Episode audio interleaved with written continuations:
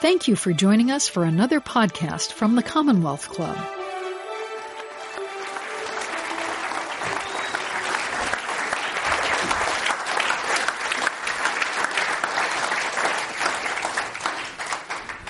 Well, hello everyone and welcome. I, uh, I hope you enjoyed the warm-up act. So, but, uh, you know, I, I, don't know what to say, but um, hard act to follow. It is a hard act to follow. So, uh, seriously, welcome to this evening. My name is Lenny Mendonca. I'm the Governor Gavin Newsom's Chief Economic and Business Advisor and a member of the Commonwealth Club's Board of Governors. And tonight I'm delighted to be on stage with Pulitzer Prize winning authors Nicholas Kristof and Sheryl WuDunn. Nick and Sheryl are co-authors of five books, including the number one bestseller Half the Sky, and most recently this fabulous book, Tightrope, Americans Reaching for Hope, a remarkably personal plea for a sinking population, working class Americans. The book explores major issues facing the United States, such as crime, poverty, and addiction by presenting them through a series of intimate personal narratives found in communities across the country. Tightrope introduces readers to the individuals and families who have suffered while most affluent Americans have looked the other way. Many of these stories are rooted right in Nick's own hometown rural Yamhill, Oregon. Got a Yamhill person here. Uh, through their writing, Nick and Sheryl call attention to the ways in which the nation is failing these blue collar communities while also highlighting stories of resilience and hope found despite crippling circumstances. Both Nick and Sheryl previously worked as reporters for the New York Times, writing about human rights and global affairs. Nick and Sheryl are the only married couple to share a Pulitzer Prize for journalism.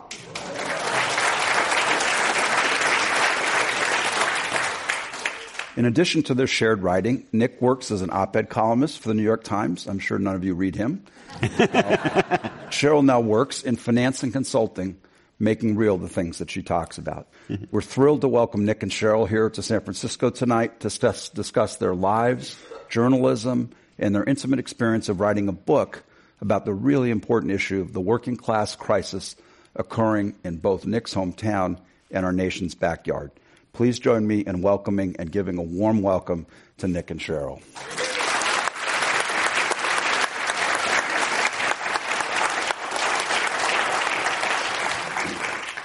So, welcome to San Francisco. And I know San Francisco is uh, its own unique place, but it's also a place that is a distinct population from the communities that you were writing about. So, why don't, can you just start a little bit with why did you decide to do this book, and why now? Well, when we were foreign correspondents, uh, uh, you know, traveling around the world, uh, reporting on a lot of different things, including humanitarian crises, uh, we would come back every year. I've been going back to Yamhill for decades, uh, and we would go back to the family farm, and we would, you know, talk to the people who not only grew up with Nick, but also who work on the family farm. And as we started, you know, talking to them, um, we realized that there was actually a humanitarian crisis in our own backyard that we had ignored for all these years. And so, you know, as we um, thought about writing a book, we started with the question. One of the questions was, uh, you know, why do people support Trump? It became much bigger than that because, as we as we discovered, once you sort of you know, go behind the closed doors uh, that you know into many people's homes, and they really start opening up to you. It took a long time to get these people to open up to tell some of these really sad stories. Um, we it, it was heartbreaking because one thing that we realized was that here in the U.S., the wealthiest country in the world, we have running water, we have electricity. You know, uh, even these people may have flat screen TVs on the other hand, you have uh, people in the developing world just scrambling to come to New York to the to the U.S. because they believe in the American dream. This is something that they care about.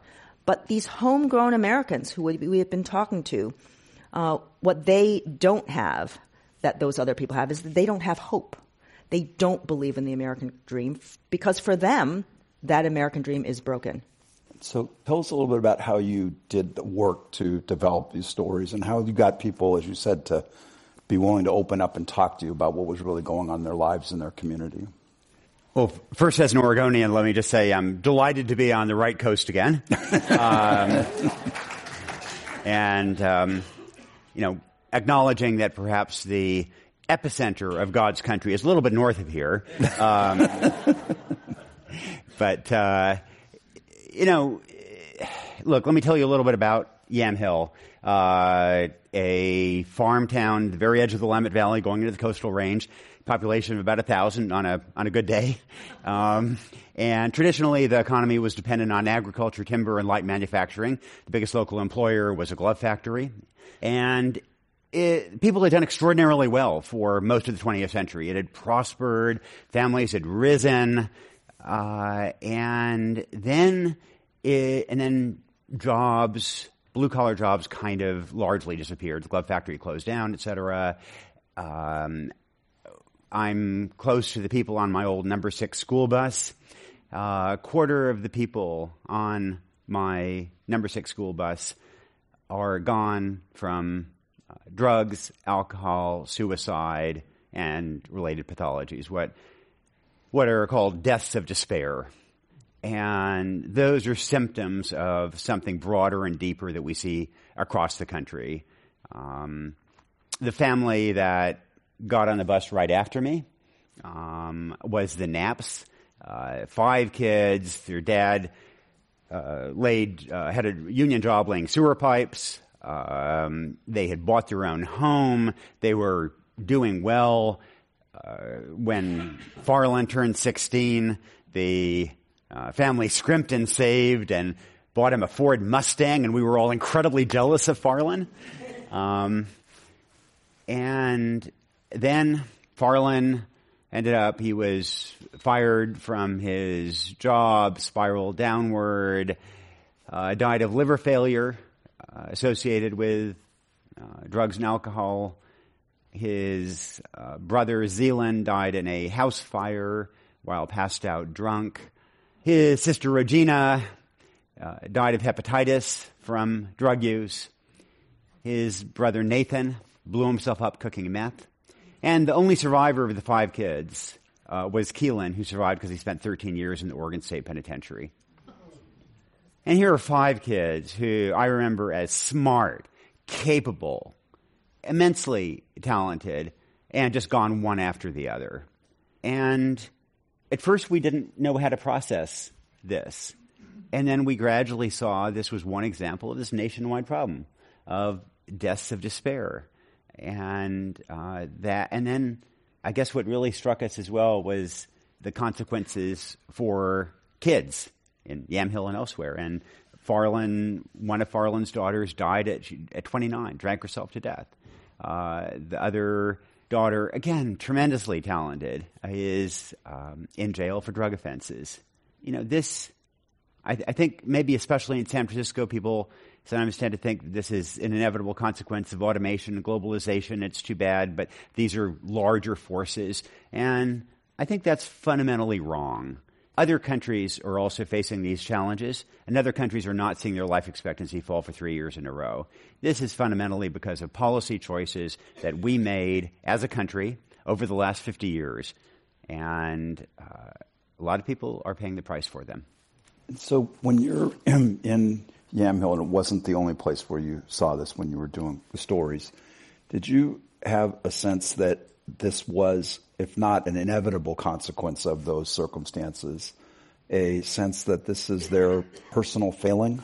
A, a, it's their responsibility, and why, why, why did that happen? Well, that was their, they just didn't pull themselves up by their bootstraps and, and deal with the issues. So, Lenny, that's a really interesting question because uh, basically, uh, in the 1970s, up until from the World War II to the 1970s, we were really a very inclusive capitalism. Uh, you know, growth was uh, terrific, uh, the pie was expanding, and everyone got a larger slice of the pie. Uh, but by the 1970s, as the economy started to face challenges, we it needed a kick in the butt. we deregulated.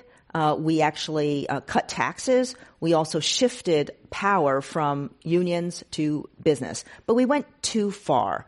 And at that time, that same time in the, in the 70s and the 80s, this new narrative, this social narrative of personal responsibility really started to grip the nation.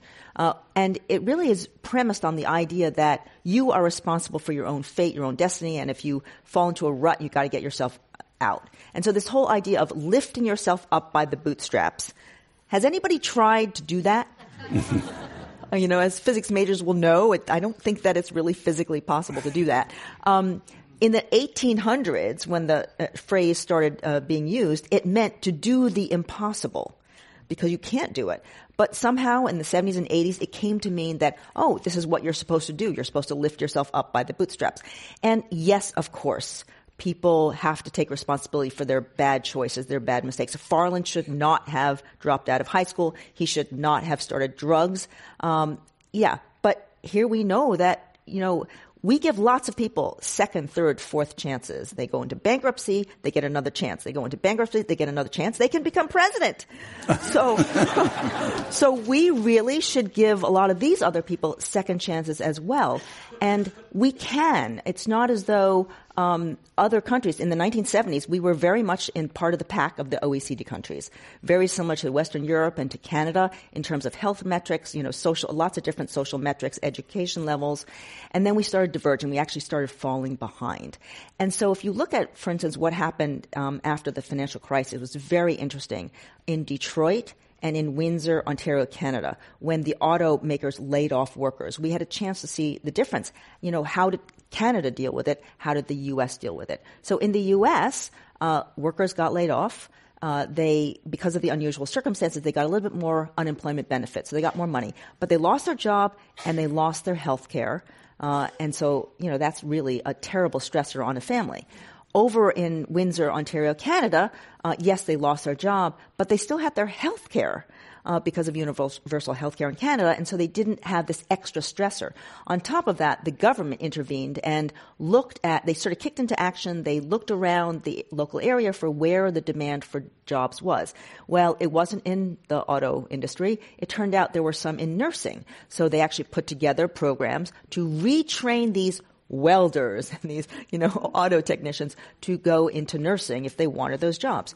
And so the result several years later is that not only did they get back into the workplace much more quickly, but they aren't self-medicating years later. They aren't lonely. They aren't, uh, you know, uh, depressed. And we do have in this country the highest rate of su- suicide since the World War II, uh, and you know it's part of the deaths of despair. And loneliness is becoming a huge factor. And loneliness, believe it or not, hurts your health. Um, it's the equivalent of 50, smoking 15 cigarettes a day. That doesn't sound like a good thing. um, so you're describing a situation that um, has been going on in the decaying of portions of urban America for quite a long time, and uh, it feels like something that now, and I don't know why, that it feels like the country is paying a lot more attention to issues of working class people and concerns about rural America. You know, it, it's a narrative of the presidential campaign already. It has been. So why are we paying attention to this now when this has been going on in urban America for a very long time? Um, so these are uh, issues that afflicted many African American communities for decades. And the response from the public and from journalists was largely uh, buck up, or we need to use a law enforcement toolbox. Um, in the case of drugs, send people away forever. We, uh, in the book, we contrast two people who were engaged in the narcotics trade in some form. One was a African American woman named Geneva Cooley who had been struggling with addiction her whole life. She had a completely nonviolent history, uh, was caught uh, carrying drugs, was sentenced in Alabama to 999 years in prison. And then we called up the Sackler family behind Purdue Pharma, which is infinitely more responsible for addiction in the United States and made $13 billion in the process and asked them what they thought about relative responsibility between themselves and Geneva Cooley. Um, They declined to comment. um, but you know, I think that the I think it's entirely correct that there is an element of hypocrisy and a double standard in the uh, concern today for the white working class, where the black working class was um, was was cold shouldered for decades. Um, I do think that there, while it's hypocritical, that there may now be some greater political opportunity to have more humane and compassionate policies as more um, white Americans are suffering from them. And if if the result finally is that we offer treatment for drugs rather than just locking people up, if it's that we use the public health toolbox, that we emphasize early childhood interventions, uh, job retraining, uh, then you know, then I think that would be great. But is it hypocritical? Absolutely. Okay. Um, I want to get more into the depths of despair before we get into what we can do about it. So, um, was there something distinct about the rural context of America that makes this deeply problematic and more so than other countries or urban environments? You, mentioned a little bit of policy, but is there something about the isolation, the lack of connect? What, what is it about wor- rural working poor that make this challenging? Well, I mean, there has been sort of a just a migration from you know agricultural jobs to you know manufacturing jobs, and the problem is it's geo based. So when you uh, lose a huge factory like the glove factory, it's not as though uh, there is a lot of opportunity if that was the main employer in town. And you know, people are relatively mobile, but you know, you know, a, a lot of uh, a lot of these people, if they're so poor, to move is a huge decision for them. If especially if they have a home that's been in the family for a long time. They've got a place to live. It's bought and paid for already. They don't have to, you know, worry about that. But yes, some of them did move. They went to Idaho to look for jobs. And then after the financial crisis, uh, when those jobs dried up, they came back and they returned. Um, but, you know, it is, uh, it, it does have to do with disappearing jobs because that, the jobs issue, lack of jobs triggers this problem. And we so there's been a lot of talk about universal basic income and you know will that you know be an antidote? And to that I, we say that it's a first step. It's not the be all end all first of all there is research in other countries in europe that have actually tried uh, ubi and you know it's mixed. It, it, doesn't have a great record so far. Um, but also we discovered that um, you know a job is not just to bring in money. It's also it gives you identity. It gives you purpose. It gives you a sense of well-being. So it's far more than just the income. So a ubi will give you some money and it will, it will appease you but it's not going to fulfill those other uh, you know lacks that really um, you know prevent people from descending into loneliness despair and deaths of despair okay um, the picture on the front of this book is your hometown it's Yamhill it looks like it could be any place in rural America or a part of America where the jobs have gone south and there's a sense of lack of hope or optimism. Um, when you visited other cities as well as Yamhill, do they describe the same things in terms of their? You just you you you coined this term and you talk about it. What how do they describe it? Is there something in common about their lack of hope and despair? I think the commonalities are uh, striking. I mean, after, when Sheryl and I began talking about the book, people kept coming up to us and saying, you know, "I'm from Maine, I'm from Kentucky, I'm from Ohio, from Texas, where my and my town is going through the same issues." And um, I should also say, I I uh, I don't want to give people the wrong idea about Yamhill. I mean, this is a it was actually kind of a challenge in writing it because we don't want to leave people with the impression that this is a a town that is where everybody is cooking meth or struggling. It's a town that, in many ways, has uh, thrived with the wine industry, and there are par- parts of Yamhill that have done exceptionally well. But just as America managed to combine areas of enormous success and areas of great suffering, that's true at a micro level of Yamhill and of so many other communities around the country.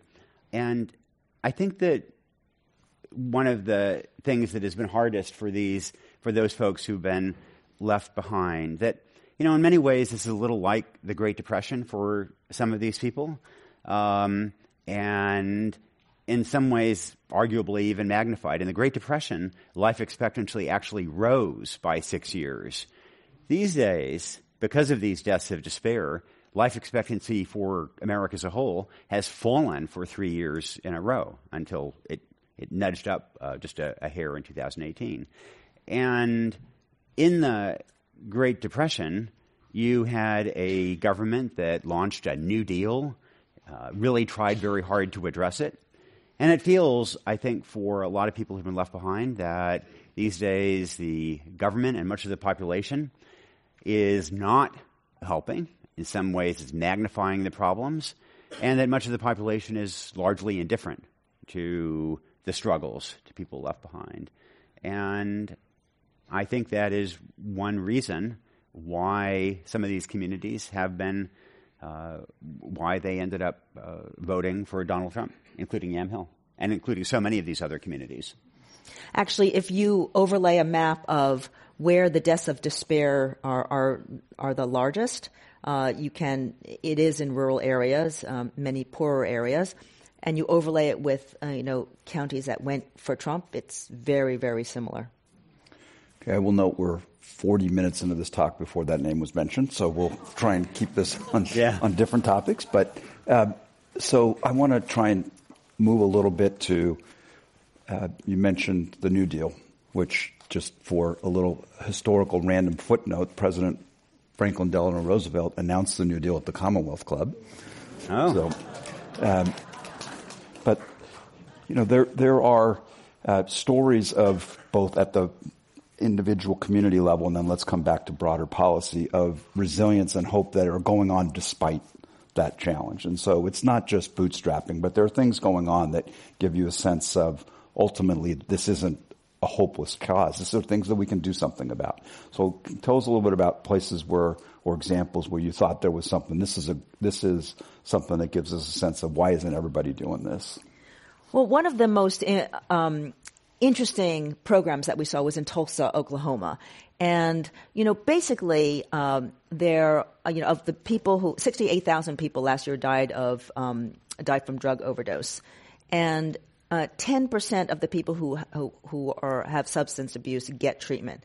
So if you think about if 10% of the people who have diabetes, only 10% got insulin, I mean, you know, we need to look at this as a disease because it has become it does it has become a disease uh, the, the addiction. Um, so what uh, this program in Tulsa does it's called Women in Recovery, and it looks at women who are basically sentenced to to jail, about to about to go to prison. Uh, and it says if the underlying cause for their committing the crime really has to do more with an addiction, sending them to jail, locking them up, is not going to solve that problem. But what would is a rehabilitation program, a rehab program. So they will actually divert the woman. She has to agree totally. She has to basically commit herself to 18 months to two years of, you know, day in, day out, you know, full-time job. This is your mission for the next two years. And so basically, they run her through a program that includes intensive psychotherapy. And they've told us that psychotherapy, the, the therapy was so important for them to really get at the root causes of why they were making these bad decisions.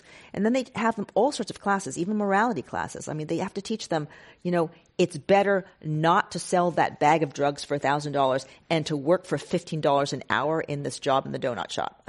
So, you know, it it really teaches them, you know, why you should do, do certain things. And it also gives them business skills training. Uh, they learn resume writing, which they've never ever done. And they give, get apprenticeships so that they can then get a job and they, the program works with local employers who are willing to hire, you know, ex-convicts, you know? And so they get placed often in, in, in jobs. And after 18 months to two years, they are productive members of society. So this program saves uh, the city money because instead of having them locked up and the costs incurred, you know, in the jail are very high. Um, and over the years, this program has been in existence and turning these women into productive members of society. They've saved about $70 million. So this is a really good program that, you know, it's run by, it's financed by private philanthropy. So it does need to scale. And, you know, this is the kind of thing where you kind of really do need government intervention because, you know, we can't build a nationwide program uh, like this, um, you know, with private philanthropy. It's, you know, you, you wouldn't build Amtrak, you know, uh, railroad, you know, with you know, private philanthropy financing, you know, their four, 400 yards. So, you know, it does need um, uh, intervention. This was in Kansas, you said. This was in Tulsa, Oklahoma. Oh, Oklahoma, sorry. Yeah, yeah. Flyover states, they're all the same. Yeah, right. um, that's a joke. That's not. I'm not serious about that. But um, in Oklahoma is a, is not exactly a liberal kind of feel good. No, place. no, and and uh, so that actually gives us a lot of hope because you know it is a model, role model, and you know some a lot number of other cities are using what they call lead programs where they're trying to divert people from you know going to jail if the real underlying reason is that they need rehabilitation. I mean, our whole concept, and this is where the policy making uh, was mistaken, you know, decades ago when they started this policy of you know locking people up just for small amounts of drugs and and also you know leading to mass incarceration. So it it you know, our our concept of, of prison is very different in, in parts of Western Europe, particularly um, you know in the Nordic countries. They see prison as a place for rehabilitation. I mean, the whole point of prison is to rehabilitate the the prisoner so that they can actually become released and become a fully productive member of society, get them back on track in society. We there are efforts to do, do that, sort of pockets where you know uh, people are trying to do that, but it's not systematic. I guess I got confused because when you said Tulsa, I thought you said Kansas City, which I thought was Kansas, not Missouri. Yeah. Sorry, but um, The Tulsa Chiefs. yes, um, are are these examples isolated examples, or do we have evidence and data that any of these things actually work, and we can have a sense of a factual conversation about the possibilities? One of the great differences from now compared to 20 years ago is that we do have robust data. And there have been a lot of interventions that have been rolled out as randomized controlled trials. Uh, so you have a sense of what an intervention will do, at what cost, and that's fundamentally reassuring. You know, the other countries have tackled these same challenges. Some parts of the country have very successfully ta- uh, tackled these challenges, and we know that they can be done. And you know, even if you take homelessness is about as obdurate a challenge as one can face. It's one that San Francisco is obviously very familiar with. As a country, we were kind of shamed by veteran homelessness. Uh, in as a result, in 2010, the Obama administration launched a major initiative to end veteran homelessness. Well, we didn't end it, but over six years we reduced it by half. And it's a reminder that we have toolboxes that can make a huge difference. Not, there's no silver bullet for any of these challenges, but there is, in a sense, there's silver buckshot. And if we were likewise shamed by our levels of child homelessness, by the fact that 1.5 million kids over the course of a year will at some point be homeless, then we could likewise reduce child homelessness by perhaps half. Uh, there was a good uh, National Academy studies about how we could reduce uh, child poverty in America by half at $100 billion a year. But we choose not to make that a priority. And I guess that's one of the things that we find so frustrating. Um, you know, Ben Carson has talked about saying poverty is really just a choice. You know, in one respect, he's right. It is a choice, not by a child. You know, when you can, when you can say, when you can predict an infant's outcome based on the zip code in which they are born, that is not because this infant is making bad choices, but it is because society is making bad choices about the opportunities that it is willing to provide that infant. And so fundamentally, I think we have the policy toolboxes and it becomes a question about our priorities, what we are willing to tolerate, and um, whether we are willing to uh, to make different choices as a country. Just a reminder to those in the audience, I'm getting a number of question cards, but if you have a question, please uh, write it, and I'll try and weave them into the conversation that we've got for the next half an hour or so. I'm already looking at them. There's a whole series of fan mail questions here that I'll just leave for you afterwards. But um, let me uh, let me build off of what you, you both said about that was a wonderful story in Tulsa, and that there's more evidence that there's data that these working. So why isn't this scaling? What is it that's holding us back from making Tulsa and the examples of what can happen on veterans homelessness? Why, why do those feel like that's a great column or a great story and it does it feels like an exception rather than a norm?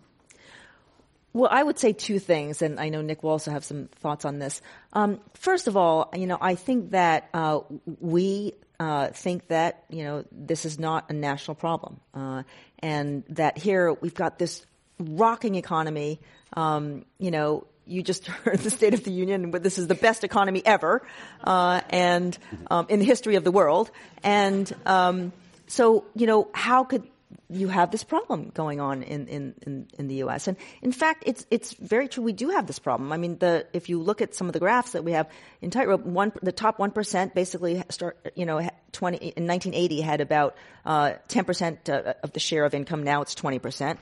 The bottom fifty percent of um, you know national in- share of national income, bottom fifty percent had twenty, and now they're down at ten. So they clearly have lost ground. Whereas in Europe uh, the numbers are about the same. You know, the 10% stay, the top percent, top 1% stay at about 10, and the, the bottom 50% stay at about 20. I mean, it's a little bit uh, changed, but the, not, no crossover.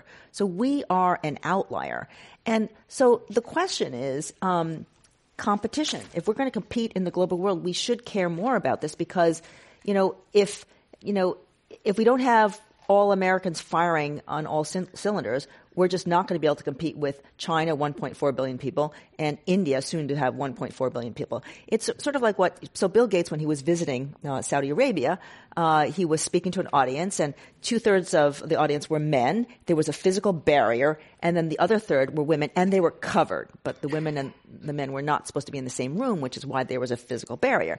So this man uh, stood up and said, Mr. Gates, we have a goal here in Saudi Arabia of becoming one of the top 10 economies in the world. Do you think we'll make it?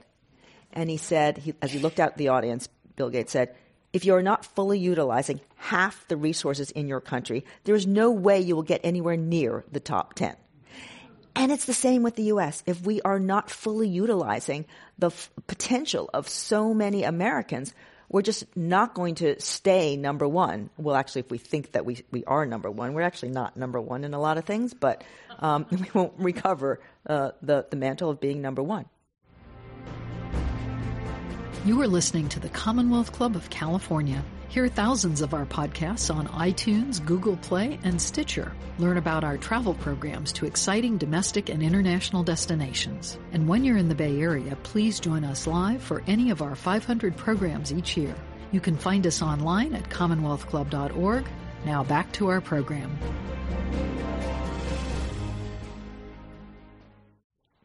Thought you said it was the greatest country in the history of the world, the greatest economy. Uh, did you want to add to that? Uh, yeah, let me just add, uh, you know, a couple of things that I see as impediments why we don't actually do scale these things, do these things. And one, I think, you know, I, I think frankly, one of the problems is that on both left and right, we are now just so focused on President Trump and, you know, this week the impeachment trial, but it kind of, he kind of sucks all the oxygen out of the room. At the end of the day, these are problems that preceded Donald Trump that will be around after he is gone. And Trump is absolutely important. I mean, I'm writing about him all the time. But he's not the only thing that's important. And we have to preserve some bandwidth for the fact that we lose more Americans every two weeks from alcohol, drugs, and suicide than we lost in 18 years of war in Iraq and Afghanistan. So, you know, we've got to. One question is kind of the bandwidth issue, putting these issues on the agenda.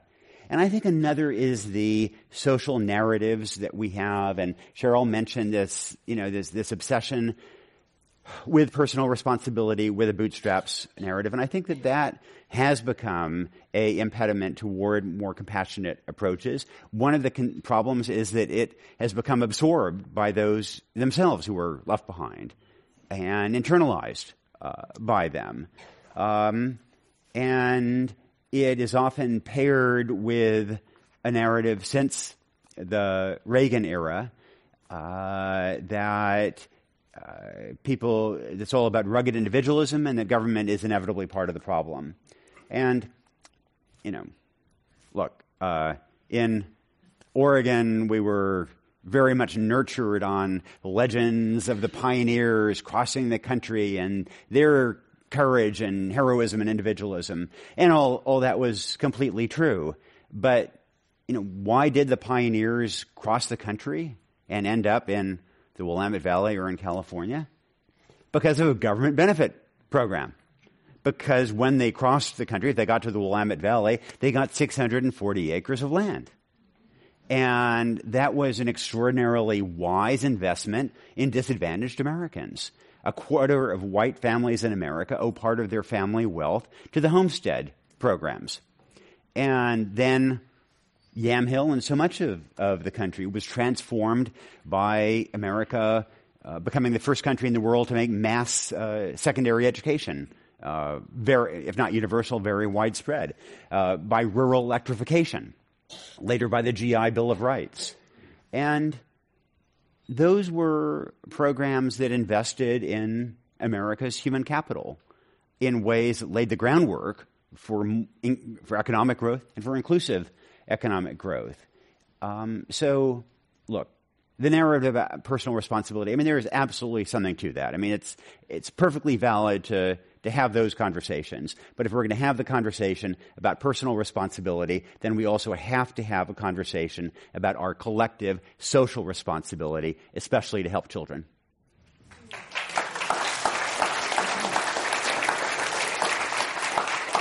So, uh, building on that, I'm going to combine a couple questions and put a little harder edge on them than the, the writer said. So, uh, there's a, a narrative out that capitalism is broken and there's no possible way we're going to get through this without either a fundamental reboot of capitalism or give up on it and go to something else. Uh, what do you have a perspective on? Are there is capitalism to blame? Is there a possibility? And are there companies that are part of the solution, or should we just give up on it and go to socialism? Right, right. Um, you know, I, I, do think that capitalism, uh, you know, is the best thing that we have so far, and but it's a living, breathing model. We write rules all the time. We rewrite rules all the time, and we should continue to rewrite rules. And that's, the rules are sort of the, the guideposts that guide capitalism. We can change them. I mean, it was Milton Friedman who sort of really popularized this idea of shareholder capitalism. And it was needed at the time. We, we needed to, you know, jumpstart and, you know, kick the economy in the butt. We needed it. But now we need something else. So we need someone else to come out and say, we need stakeholder capitalism. And, you know, people are talking about it now. We need to figure out better ways to implement. It's harder. Uh, we need the, the, markets to sort of say, well, wait a second, we're not just going to, you know, um, you know, give the company a star rating if uh, it rewards only shareholders, but you know we have to look at stakeholders because ultimately, you know, workers are very important too. I think we've moved the other direction where we've given so much uh, power to companies and so little power to unions uh, that the worker right, I mean, the worker rights just really don't exist, and so that's why the minimum wage. Uh, if you look at 1968 uh, minimum wage, uh, if you account, uh, you know, for inflation and productivity gains now, um, it should be about $22 an hour. What is it? It's seven dollars and twenty five cents. I mean, you know, fifteen dollars in parts of California. Oh yes, yes. So California's setting, and and the states have been raising the minimum wage in the states, so that's really good but the federal minimum wage is still 725 in fact if you are a couple man and wife who are working minimum wage jobs full time, uh, and you have two kids and you need a two bedroom apartment, there is no place in the entire country where you can rent a two bedroom apartment and not pay more than the stipulated, you know, 30% gross income guidelines. So, I mean, you know, that's, you know, that is a matter of zoning. Zoning is a really big issue, uh, and makes it very difficult for uh, affordable housing to be built. And so we do need to rewrite some of the rules. I mean, we, um, you know, instead of huge tax cuts to corporations, what if we had given smaller tax cuts and then actually shared it a little bit more equitably? There, there are decisions that we can make, and those were decisions that were, were, were written into law. We can rewrite them. Okay. If we're actually going to do some rewriting, um, what's at the top of your list of things that would make a difference to try and move the needle on these issues? So, programmatically, the three, I guess my three top priorities would be uh, early childhood education and the evidence is just overwhelming about the benefits of early childhood interventions for the children and also for low income folks who want to work. The fact that that provides childcare. Um, so that would be at the top of my list. There's a lot of studies that when when targeted that it pays for itself several times over. Uh, another would be treating drugs and addiction with, with not with locking people up, but with treatment programs. And again, pretty good evidence that this pays for itself many times over. One study suggests every dollar put in treatment uh, saves uh, $12 in uh, criminal justice and, and health costs. Um, and a third would be job training and retraining. One of the things that I think Sheryl and I found particularly illuminating was what happened to uh, auto workers in the 2008 2009 uh, economic crisis in Detroit and just across the border in Windsor, Ontario. And look, they were laid off because of larger economic forces. Uh, on the U.S. side, they got extended unemployment benefits. On the Canadian side, they, for starters, they did not lose their health insurance, which was crucial. And secondly, the Canadian government, Ontario government, moved in very, very rapidly to provide uh, retraining. And it said, okay, you know, you've been a, a welder for 25 years. We look ahead. We're not going to need a lot of welders in Ontario. We are going to need a lot of healthcare workers. Um, you interested in nursing? Um, you know, here's what you might earn in nursing. Okay, we can put you in a new class on Monday and you'll study nursing and, you know, here's what you'll learn. And then every Wednesday you'll go to such and such a hospital. And, and, and this basically worked.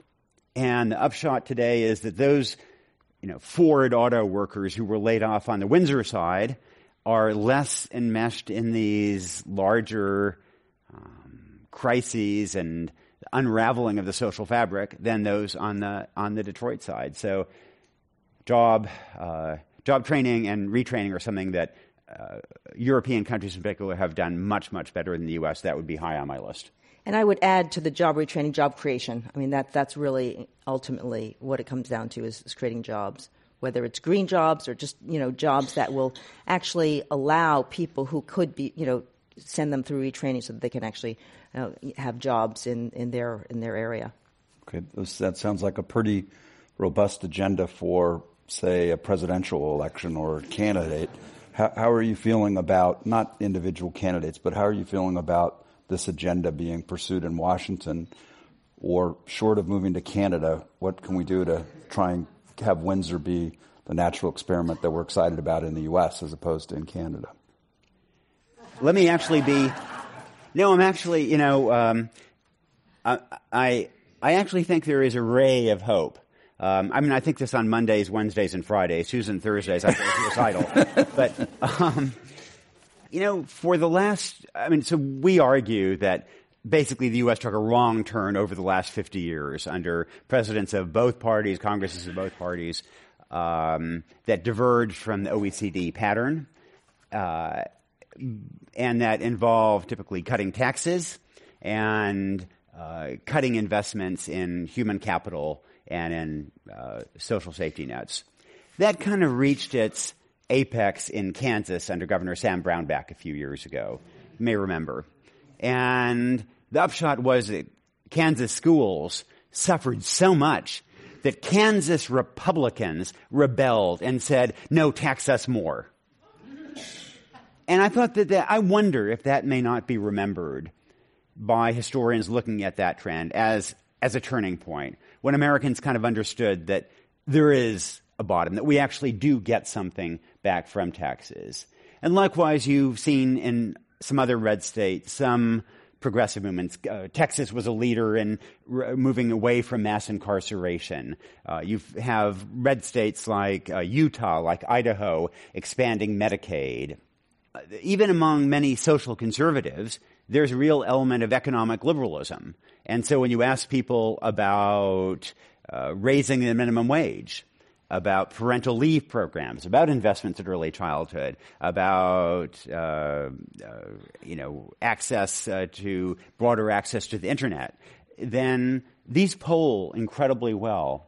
And so, at least in my more optimistic moments, uh, and this again, I think is tied to the fact that uh, it is now that that old kind of racialized politics that argued ever since Nixon's Southern strategy that oh, if you have benefit programs, it's going to be African Americans who are going to benefit. That that no longer uh, that no longer strikes such a chord in many parts of the country because there are so many white Americans who've been struggling. And I think that has changed the the politics to some degree in some in some in, in a number of states. So I think there may be a certain opportunity for more progressive politics that, with the right uh, president and with the right Senate, um, just perhaps can take us um, some steps forward. And it, I should also say it'll be important when some states, some progressive states, um, model uh, that behavior.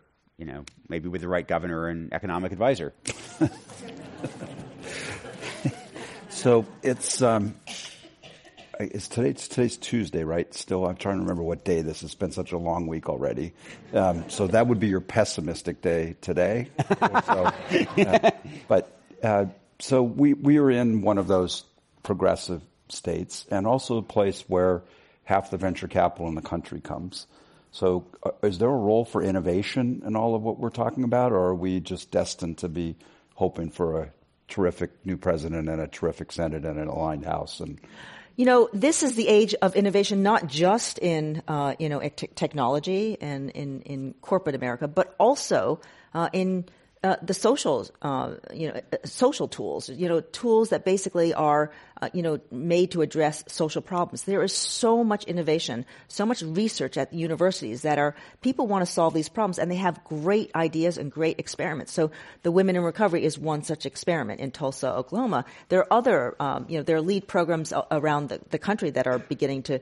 They're they're still being financed by private philanthropy. They don't get the state funding um, you know, because uh, people want, uh, you know, immediate fixes, you know, homelessness. Please just get them out of downtown, whatever, downtown city A.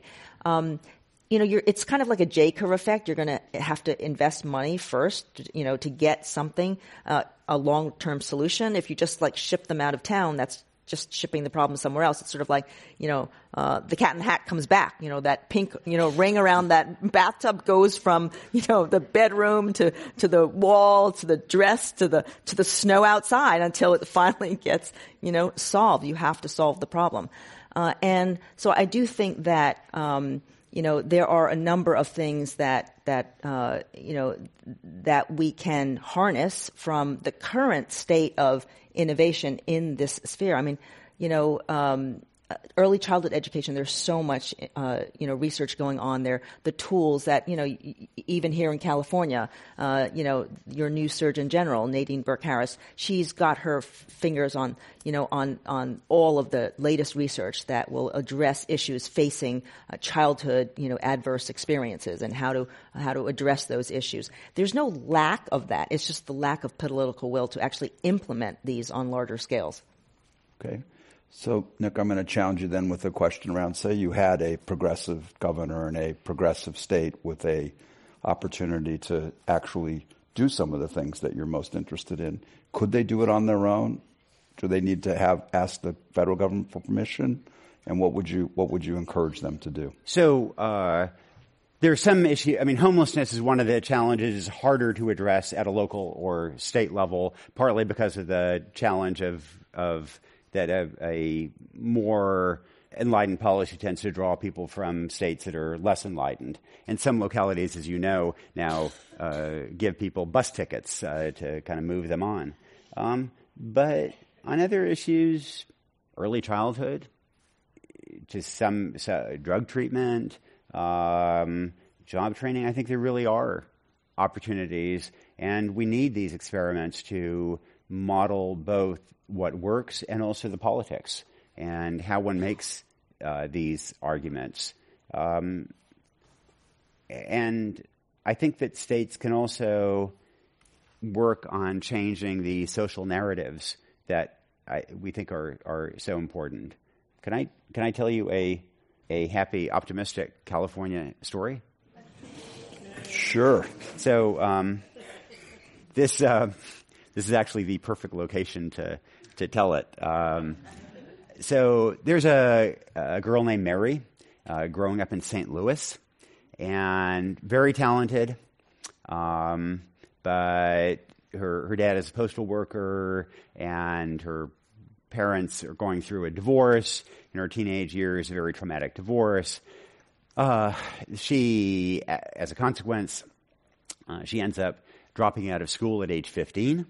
Uh, she works for a donut shop. She, her life ambition at this point is to become a bus driver in St. Louis. But the uh, school encourages Mary to take the GED. She does. A local college teacher named Betsy Bain uh, encourages her. She does very well in the GED. You know, at least you know, take a go to college, take a college class. And Mary said, "Ah, you know, I can't, I can't afford that. I'm working in a donut shop." And and Betsy Bain says, "Well, uh, I'll pay for your first semester at college." And at that point, of course, this is years ago. College is more affordable. It's easier to work your way through. Um, so Mary goes first semester, does very well, wins a scholarship, um, studies economics, and uh, earns her BA, uh, a master's, a PhD, uh, and then uh, goes to work for the Federal Reserve System. And Mary Daly now works right next to us in the Federal. She's president of the Federal Reserve Bank of San Francisco, focusing on inequality. And you know, the larger lesson from that is that talent is universal, but opportunity is not. And that there are so many other Mary Dalys out there who are still working in donut shops and still uh, driving buses. And if we can invest in that human capital and give them opportunities, they're not the only ones who benefit. We all benefit as a society when talents are better deployed. And there's a lot of talk about economic competitiveness now. I mean, if we want to ensure our economic competitiveness vis-a-vis China, that's not going to come from tougher negotiations with Beijing about intellectual property negotiations. It's going to come from investing in the human capital of American kids. That's great. Thank you. And uh, we are also going to give Mary a copy of your book and tell her that story. so that's fantastic. And she's in the book as a story. She's in the book, yeah. That's yeah. great. Um, so we're getting closer to the end here. I want to ask you a few more questions and then uh, let you catch the plane that you need to do. So you're um, three weeks or so into this book tour and traveling around the country telling these stories. We also happen to be you know, into a election season where people are talking about different things. What's the reaction been when you're having these conversations around the country? You know, we've actually been uh, amazed at even some of our friends who we had no idea. Oh, I'm from East Tennessee and this is like my hometown. I'm from upstate New York and this is exactly like my hometown. Um, and so, you know, it's clearly, you know, resonating with people uh, because it is happening more across the country. It's not just Yamhill. And I think that that's really what's important. Um, but I also think that, you know, we started asking, when we started the reporting for the book, we sort of asked, you know, why are these people supporting Trump? What is, what is the ultimate reason? And it, it ultimately became much more than that because the book just, you know, reflects just the, the pain and suffering that we saw. Uh, but, you know, you know, they, they do, um, you know, have their particular reasons for, for supporting him. And so, you know, we think that there, you know, the, whatever the candidate is, uh, the nominee uh, in the Democratic Party, I mean, needs to really talk to these people, reach out to these people, and I don't think that they have yet. I mean, I don't think that they actually have focused on the working class. I mean, there's a lot of talk about the middle class, uh, and that's all good and fine. But I think the working class is the one that helped, you know, elect Donald Trump, and I think that you know if they don't feel that they're being listened to, then you know they're going to still stick by him, and you know I can totally understand why. Uh, you know, we haven't um, you know really listened to the working class in reporting a lot of it. The reason people talk to us um, is that for the first time, you know, someone was listening to them and caring about what's happening to them, and you know, a lot of them, you know, said, you know, I am willing to share my story because I want other people to avoid the same path that I took. And this is my way of giving back. So I do think that there's, we need to listen to them. That's great. Um, Nick, I grew up in one of those towns too, in Turlock, California, which is about two hours from here. And we're sitting in the, what would be the richest state in the country in Silicon Valley, and in Turlock and Central Valley would be the poorest state in the country. So these are close yet so far away. Um, you know, when you're telling these stories, do people in New York City or Boston or San Francisco feel like I'm closer and want to be more engaged in this, or is it just like great book club conversation, but then I'll go back to doing what I was doing before? To be frank, I think it's often a little like when I was writing about South Sudan.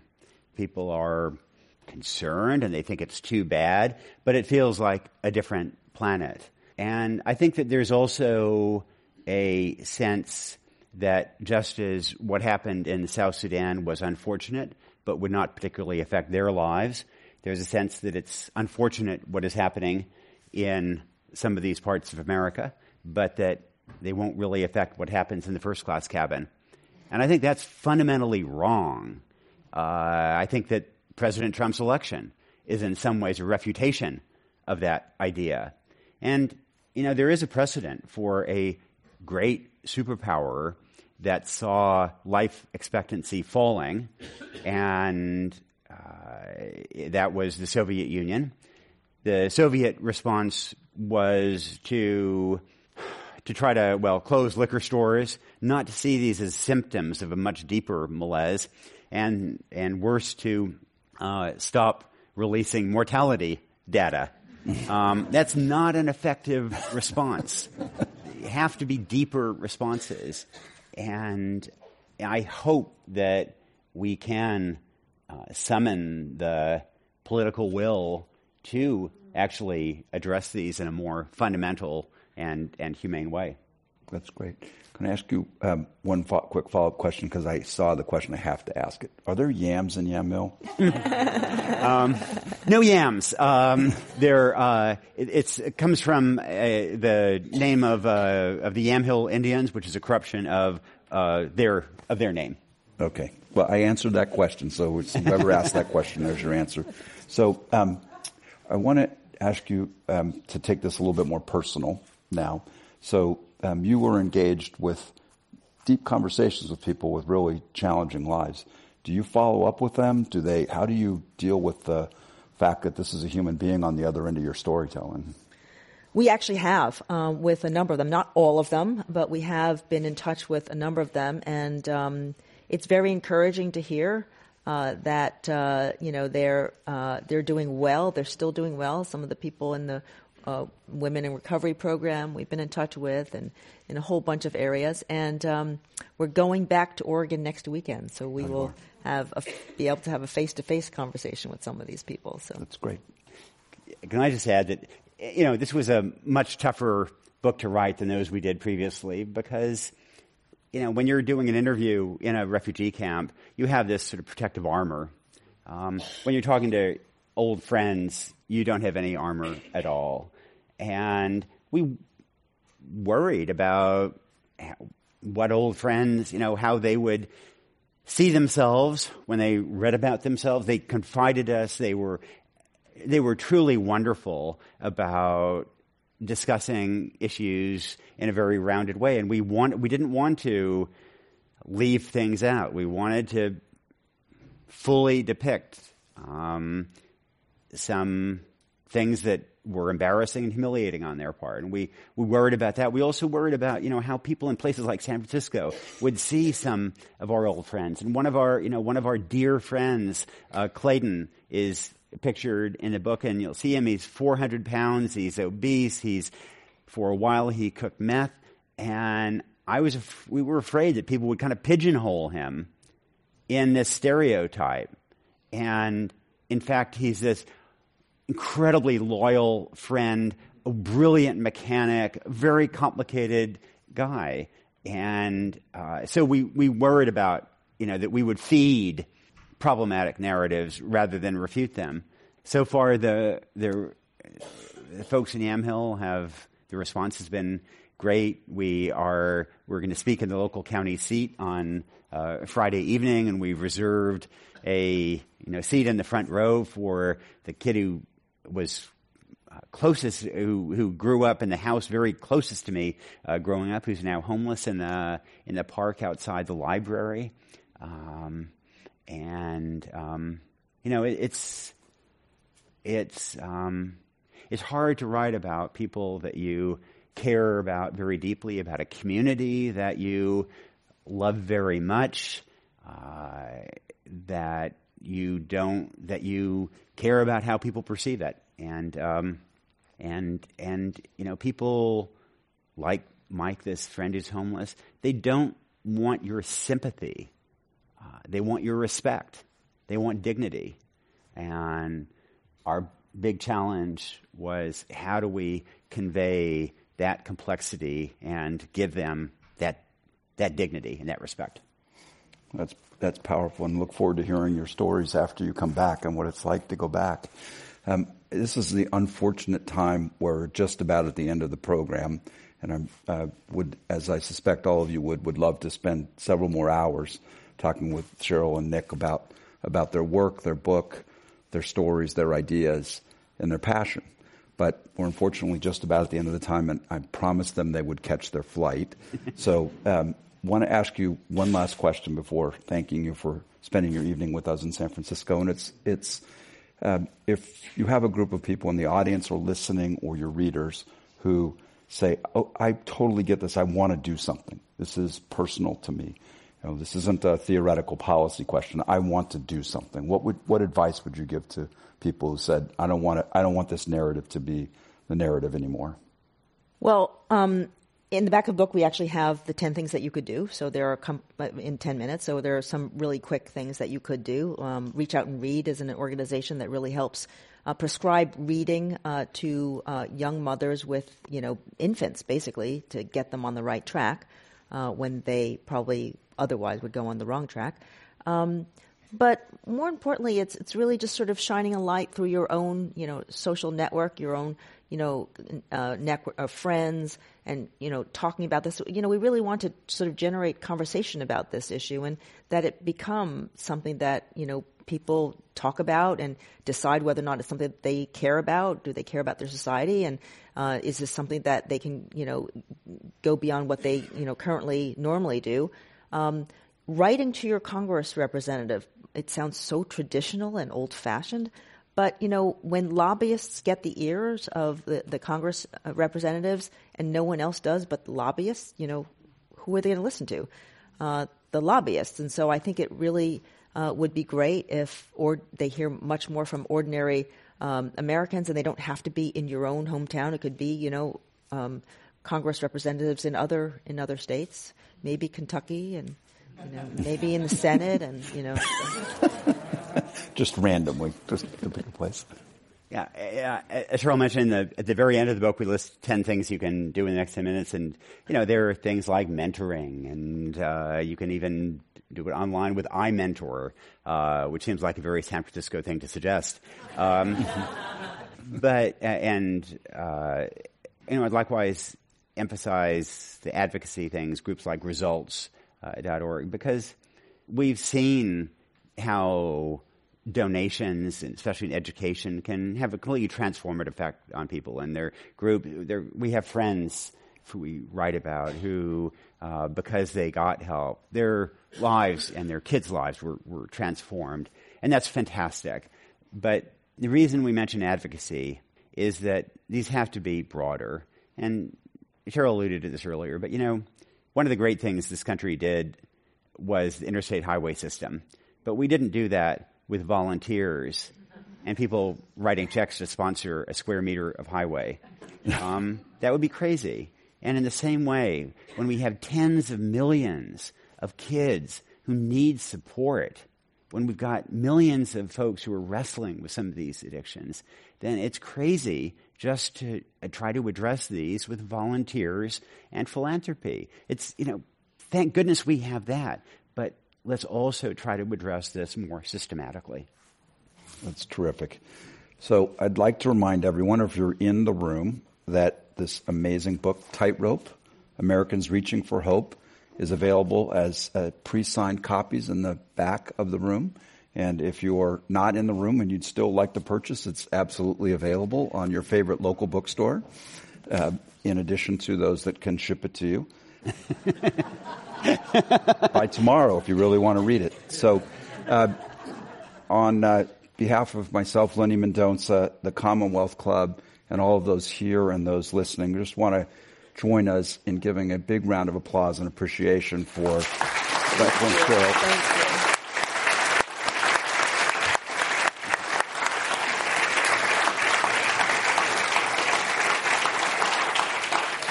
you. So, thank you for joining us, and this edition of the Commonwealth Club is adjourned. thank you.